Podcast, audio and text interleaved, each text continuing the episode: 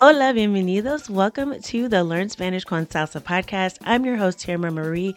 Before we get started with this episode, I have a quick question for you. What are you doing to improve your Spanish this summer? Summer is a time for vacations, for getting away, and you might even be planning on visiting a Spanish speaking country. So it is the perfect time to improve your conversational skills because let's face it, if you've been learning Spanish for any length of time and you haven't been having regular conversations, you are going to fall behind. So, this summer, we are not going to let you do that. Here at Spanish con Salsa, we are offering a summer boot camp.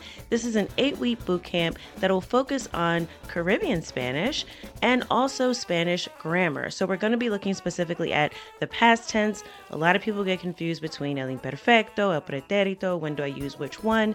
And we're also going to be exploring the Caribbean with Puerto Rican Spanish, Cuban Spanish, and Dominican Spanish. So, you will have an opportunity to improve your Spanish and You'll also be able to attend regular conversation practice sessions facilitated by a native speaker, all as a part of our Spanish Fluency Club this summer. So if you are interested, go to SpanishConsalsa.com slash summer. That's SpanishConsalsa.com slash summer. Registration is open now through Sunday. We have limited spots available, so if you're interested, I encourage you press pause now before you listen to this episode scroll down to the description and click on the link or just go to SpanishConsalsa.com slash summer. Hope to see you in the boot camp. Now let's get started with this week's episode.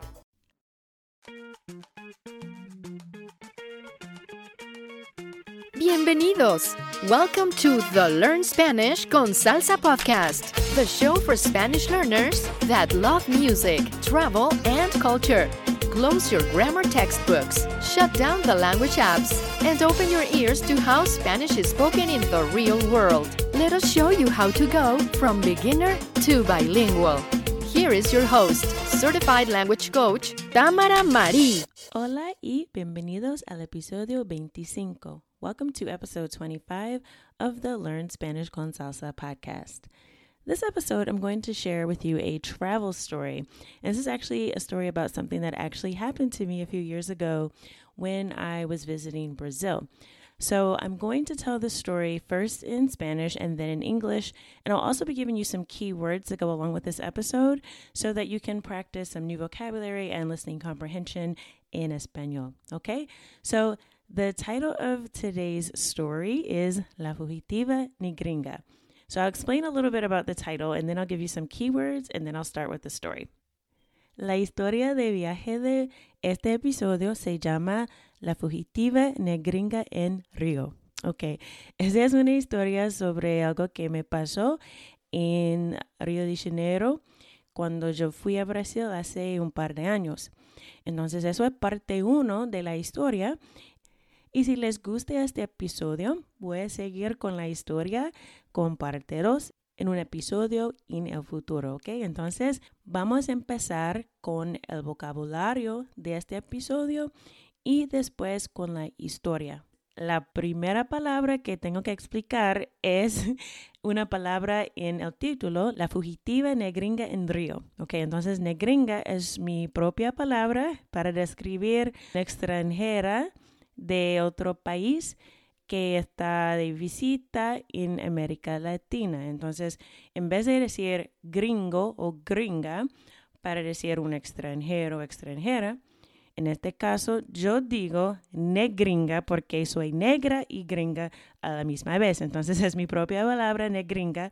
Y en el pasado eh, fue el título también de mi blog, pero ahora estoy con el blog de Spanish con Salsa, pero en el pasado se llamaba negringa, ok, entonces esa es mi propia palabra, no van a encontrar en un diccionario nada, es mi propia palabra. Entonces, eso es la primera palabra, negringa, una extranjera de Estados Unidos que también es una negra, ¿no?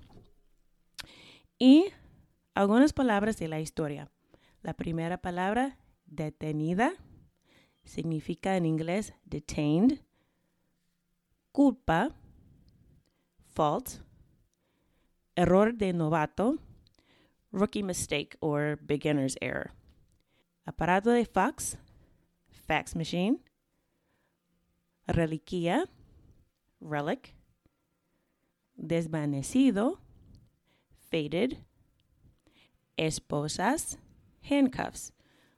Y también esposa significa wife, pero esposas, handcuffs. Látigo, whip. Vagar, to wander. Asilo, asylum. Tener razón, to be correct or to be right. So, those are the keywords for this episode. I hope that will help you sort of understand the story a little bit better. Entonces, ahora vamos a empezar con la historia. Parte 1. La fugitiva negringa en Río. Espero que les disfrute. Allí estaba yo, sentada en la oficina de la Policía Federal de Brasil, detenida. Llegué a esa situación bien sorprendida. ¿Cómo podría cometer un error tan estúpido? Tenía miedo porque nunca había tenido problemas con la ley antes. Evito el riesgo lo más posible. Pensaba que todo se solucionaría. Solo tenía que explicar lo que me pasó y que la culpa no era mía. Nunca mi vida había estado más correcta ni más equivocada. No era mi primera vez afuera del país, pero hube cometido un error de novato. Estancar en la pequeña oficina, mejor dicho, mi celda, entre comillas, vi a la gente pasando por el pasillo, con risas y sonrisas entrando en la bonita ciudad de Río de Janeiro para parar para las fiestas de carnaval. Me sentía tan cerca y tan lejos a la misma vez. Esperando en esa oficina bastante chiquita, vi un aparato de fax. Hacía mucho tiempo que no veía uno de esos. Pensaba que debía estar en un museo, como una réplica de la época antes de la tecnología. Su color beige y desvanecido, como mi emoción al llegar a ese espacio apretado. Mientras me perdía en mis propios pensamientos, entró un agente. La expresión de su cara me decía que no tenía buenas noticias para mí. ¿Você habla portugués? Me preguntó en portugués. ¿Usted habla portugués? No mucho. No mucho, le respondí con mi acento gringo. En ese momento me di cuenta de que las cinco semanas de lecciones de portugués no serían suficientes para ayudarme con este tipo de situación. Sabía cómo decir cosas como ¿dónde está la playa? y no, por favor, no me ponga esposa, soy inocente y no tengo drogas. Yo estaba en problemas. El amable policía me decía, afortunadamente yo hablo inglés, pero desafortunadamente no le permitimos entrar a usted en el país. Lo que pasa es que usted no tiene una visa y es obligatoria. No hay excepciones. La aerolínea no le dijo eso. Yo empecé a llorar, pero solo un poquito. Una sola lágrima como Denzel Washington en la película Glory cuando empezaron a golpearlo con el látigo. Su personaje era un esclavo que escapó y me sentía igual que él, detenida como una esclava. Mantenía mi dignidad y le expliqué que la culpa no era mía. Chequearon mi pasaporte y me permitieron abordar el avión sin decir absolutamente nada. El amable policía me explicó que la aerolínea tendría una multa, pero ese no me ayudaría. No me permitían entrar en el país de Brasil y tendría que regresar a los Estados Unidos en el próximo vuelo a las 11 de la noche. Eran las 9 de la mañana. ¿Y qué voy a hacer todo el día? ¿Quedarme en esta oficina? Le pregunté como si estuviera bromeando.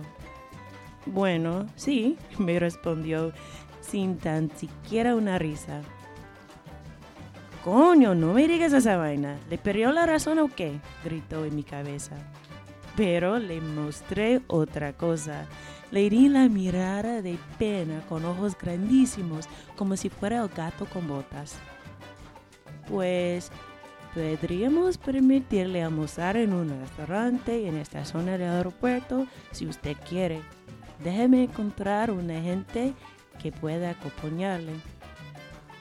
Obviamente no podía vagar alrededor del aeropuerto sola. Estaba, aunque amablemente, condenada. No lo podía creer. Había viajado la noche entera para ver el aeropuerto en Río y regresar a mi hogar sin poner mis dedos de pie en la arena de la playa. No podía ser. Justo cuando había perdido toda esperanza, regresó con su compañero. Señora, mi colega me ha dicho que es posible que usted tenga otra opción. Dígame, le decía con ansiedad y esperanza. Bueno, me dijo que otras personas en sus circunstancias habían ido a Argentina para conseguir una visa en la embajada por allá. Si quiere, podemos dejarle comprar un pasaje a Buenos Aires, pero tiene que decidir ahora mismo y firmar este papel. Si no, regresará a los Estados Unidos. Sin pensar, miré el papel y le respondí, vamos a hacerlo. Luego vi que ese papel dijo que traté de cruzar la frontera de Brasil sin documentos, como si fuera una refiada buscando asilo. Pero recordaba que habíamos empezado la era de Trump, entonces me parecía razonable. Firmé el papel lista para ir a Argentina. Olvidé que seguía detenida y no podía salir de la oficina. Con ese viejo aparato de fax llamé a la aerolínea para comprar el último pasaje disponible desde Río a Buenos Aires. Saldría esa misma tarde. El más amable agente federal que había conocido me escoltó a la puerta de mi vuelo. Me dijo, espero que todo se solucione y cuando regreses sería la segunda vez en Brasil. Me dejó sola a la puerta, la fugitiva negringa. Esperaba que tuviera razón porque no tenía ni idea de cómo conseguir una visa durante la estación de carnaval como extranjera en otro país. Resulta que no sería tan fácil y yo estaba por descubrir exactamente cuán difícil iba a ser.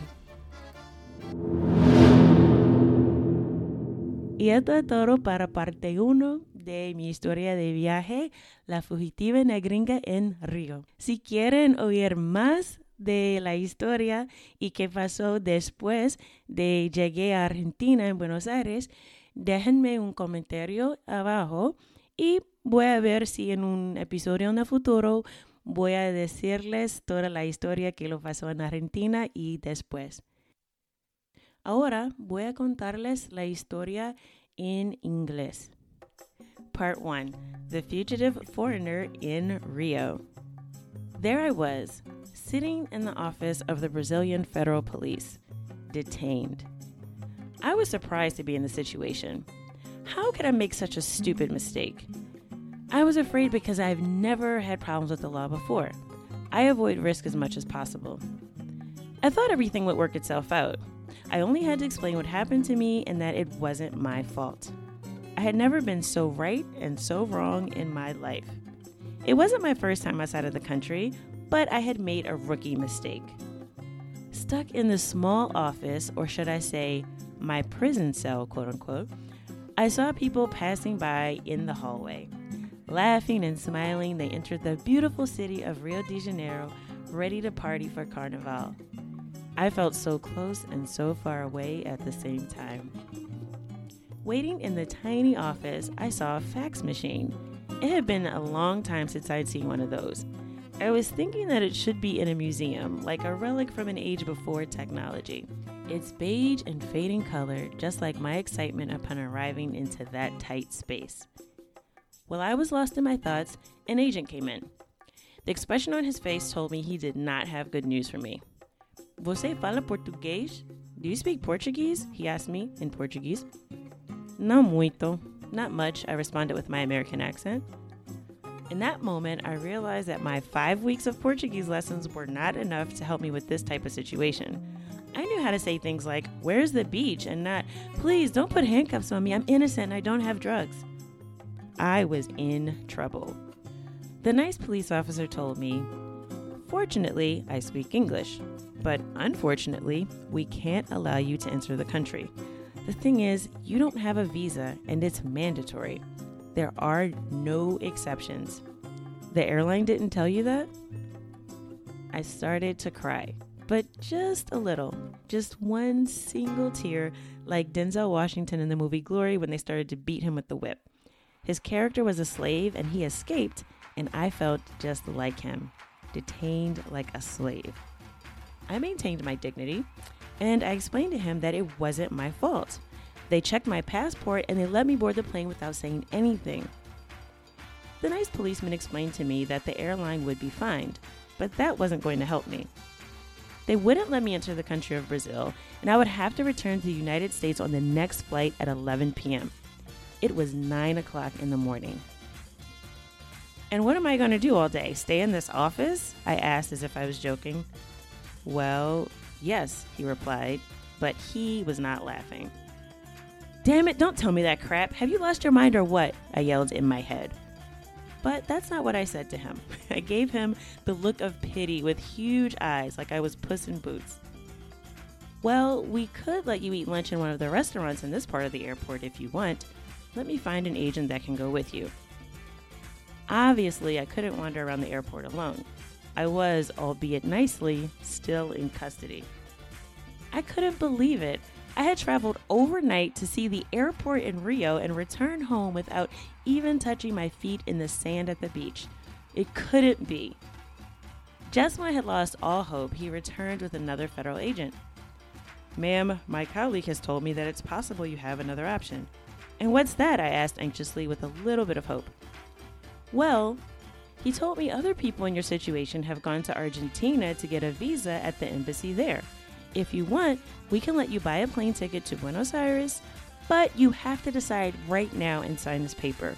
If not, you'll have to go back to the United States. Without thinking, I looked at the paper and told him, let's do it. Later, I saw that the paper said I tried to cross the border to get into Brazil without documentation, like I was a refugee seeking asylum. but I remembered that we had entered the era of Trump, so it seemed reasonable. I signed the paper, ready to go to Argentina. I forgot that I was still technically detained and I couldn't leave the office. With that old fax machine, I called the airline to buy the last available ticket from Rio to Buenos Aires. It would leave that same afternoon. The nice federal agent that I had ever met escorted me to the gate for my flight. He told me, I hope everything works out, and when you come back, it will be your second time in Brazil. He left me alone at the gate, the fugitive American foreigner. I hoped he was right because I had no idea how to get a visa during carnival season as a foreigner in another country.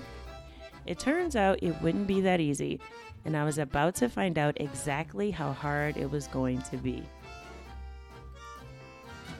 So that is it for part one of the story. I hope that you all enjoyed it. And if you want to hear part two and find out what happened when I got to Argentina and if I made it back to Brazil, leave a comment on the show notes page, or you can also reach out to me at host at learnspanishconsalsa.com and just let me know if you're interested in hearing part two of the story.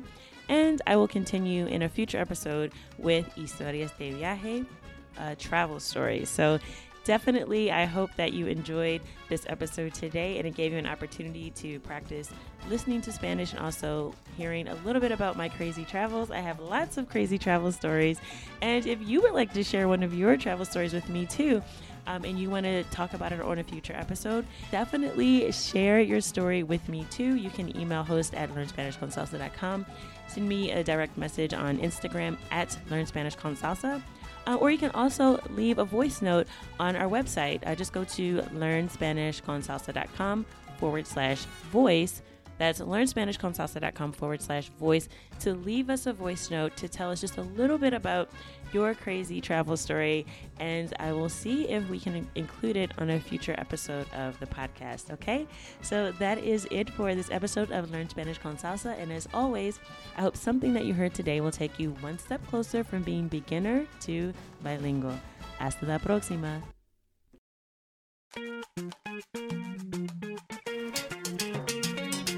Thank you for listening to the Learn Spanish con Salsa podcast at learnspanishconsalsa.com.